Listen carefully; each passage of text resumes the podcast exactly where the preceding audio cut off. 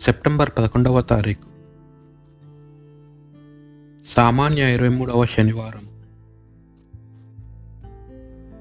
పాపాత్మలను రక్షించుటకే క్రీస్తు యేసు ఇహలోన ఇహలోకమునకు తరలి వచ్చెను.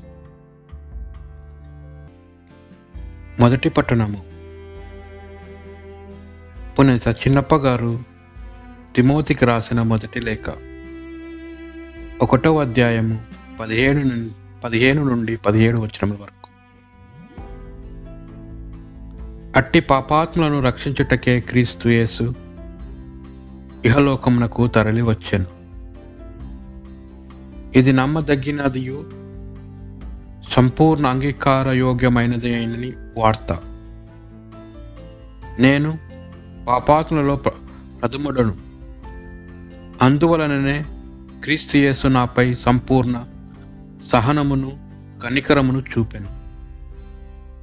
ఇక ముందు నిత్య జీవము పొందుటకై ఆయనను విశ్వసింపవలసిన వారందరికీ నేను ఆదర్శప్రాయునుగా ఉండుటకే ప్రధాన పాపినైన నాయందు ఆయన ఇట్లు చేశాను అమరుడును అగోచరుడును నిత్యుడును రాజునగు ఏకైక దేవునికు కలకాలము గౌరవము మహిమ కలుగునుగాక.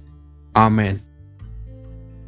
ఇది ప్రభువాక్కు ప్రభువు నామము ఇప్పుడును ఎప్పుడును శుతింపబడునుగాక మీరు ప్రభును శుతింపుడు ప్రభు సేవకులారా ప్రభువును శుతింపుడు ఆయన నామమును సన్నతింపుడు ప్రభు నామమును ఇప్పుడును ఎప్పుడును శుతింపబడునుగాక సూర్యోదయము నుండి సూర్యాస్తమ వరకు ప్రభు నామము విన్నతింపబడునుగాక ప్రభు జాతులన్నిటినీ మంచినవాడు ఆయన తేజస్సు ఆకాశమునకు పై వెలుగొందుచుండెను. మన దేవుడైన ప్రభువు వంటి వాడు ఎవడును? ఆయన మహోన్నత స్థానము వహించును ఆయనను క్రిందకి వంగి ఆకాశమును భూమిని పరీక్షించి చూచును ఆయన పేదలను దుమ్ములో నుండి పైకి లేపును.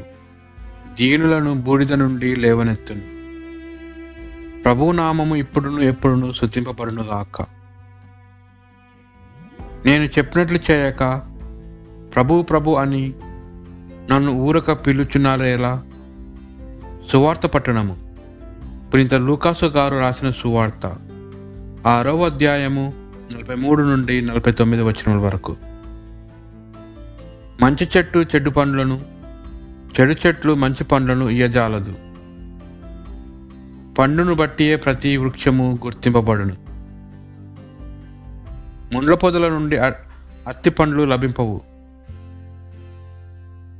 కొరింద పొదల నుండి ద్రాక్ష పండ్లు లభింపవు. సజ్జనుడు తన సత్కోశము నుండి సద్వస్తువులను తెచ్చును. దుర్జనుడు తన దుష్కాసము నుండి దుర్వస్తువులను తెచ్చును. ఏలయన హృదయ పరిపూర్ణత్వం నుండి నోటి మాట వెలువడును. నేను చెప్పినట్లు చేయక ప్రభు ప్రభు అని నన్ను ఊరిక పిలిచిన నారేలా నా ఎద్దకు వచ్చి నా బోధనను ఆలకించి అవిధముగా ఆచరించువాడు ఎవరిని పోలియుండునో మీకు వివరించేదను. వాడు లోతుగా త్రొవ్వి రాతి మీద పునాతి వేసి ఇల్లు కట్టుకొనిన వానిని పోలియుండును వరద వచ్చి ప్రవాహము ఆ ఇంటి వ- ఇంటిని వడిగా కొట్టును. అది గట్టిగా కట్టబడి ఉండుటచే చెక్కు చెదరలేదు. కానీ నా బోధలు వినియు ఆచరింపని వాడు పునాది వేయక నేలపై ఇల్లు కట్టిన వానిని పోలి ఉన్నాడు. వరద వచ్చి ప్రవాహము వడిగా ఆ ఇంటిని కొట్టినంతనే అది కూలిపోయాను. ఆ వినాశనము ఎంత భయంకరము? ఇది ప్రభువు సువిశేషం.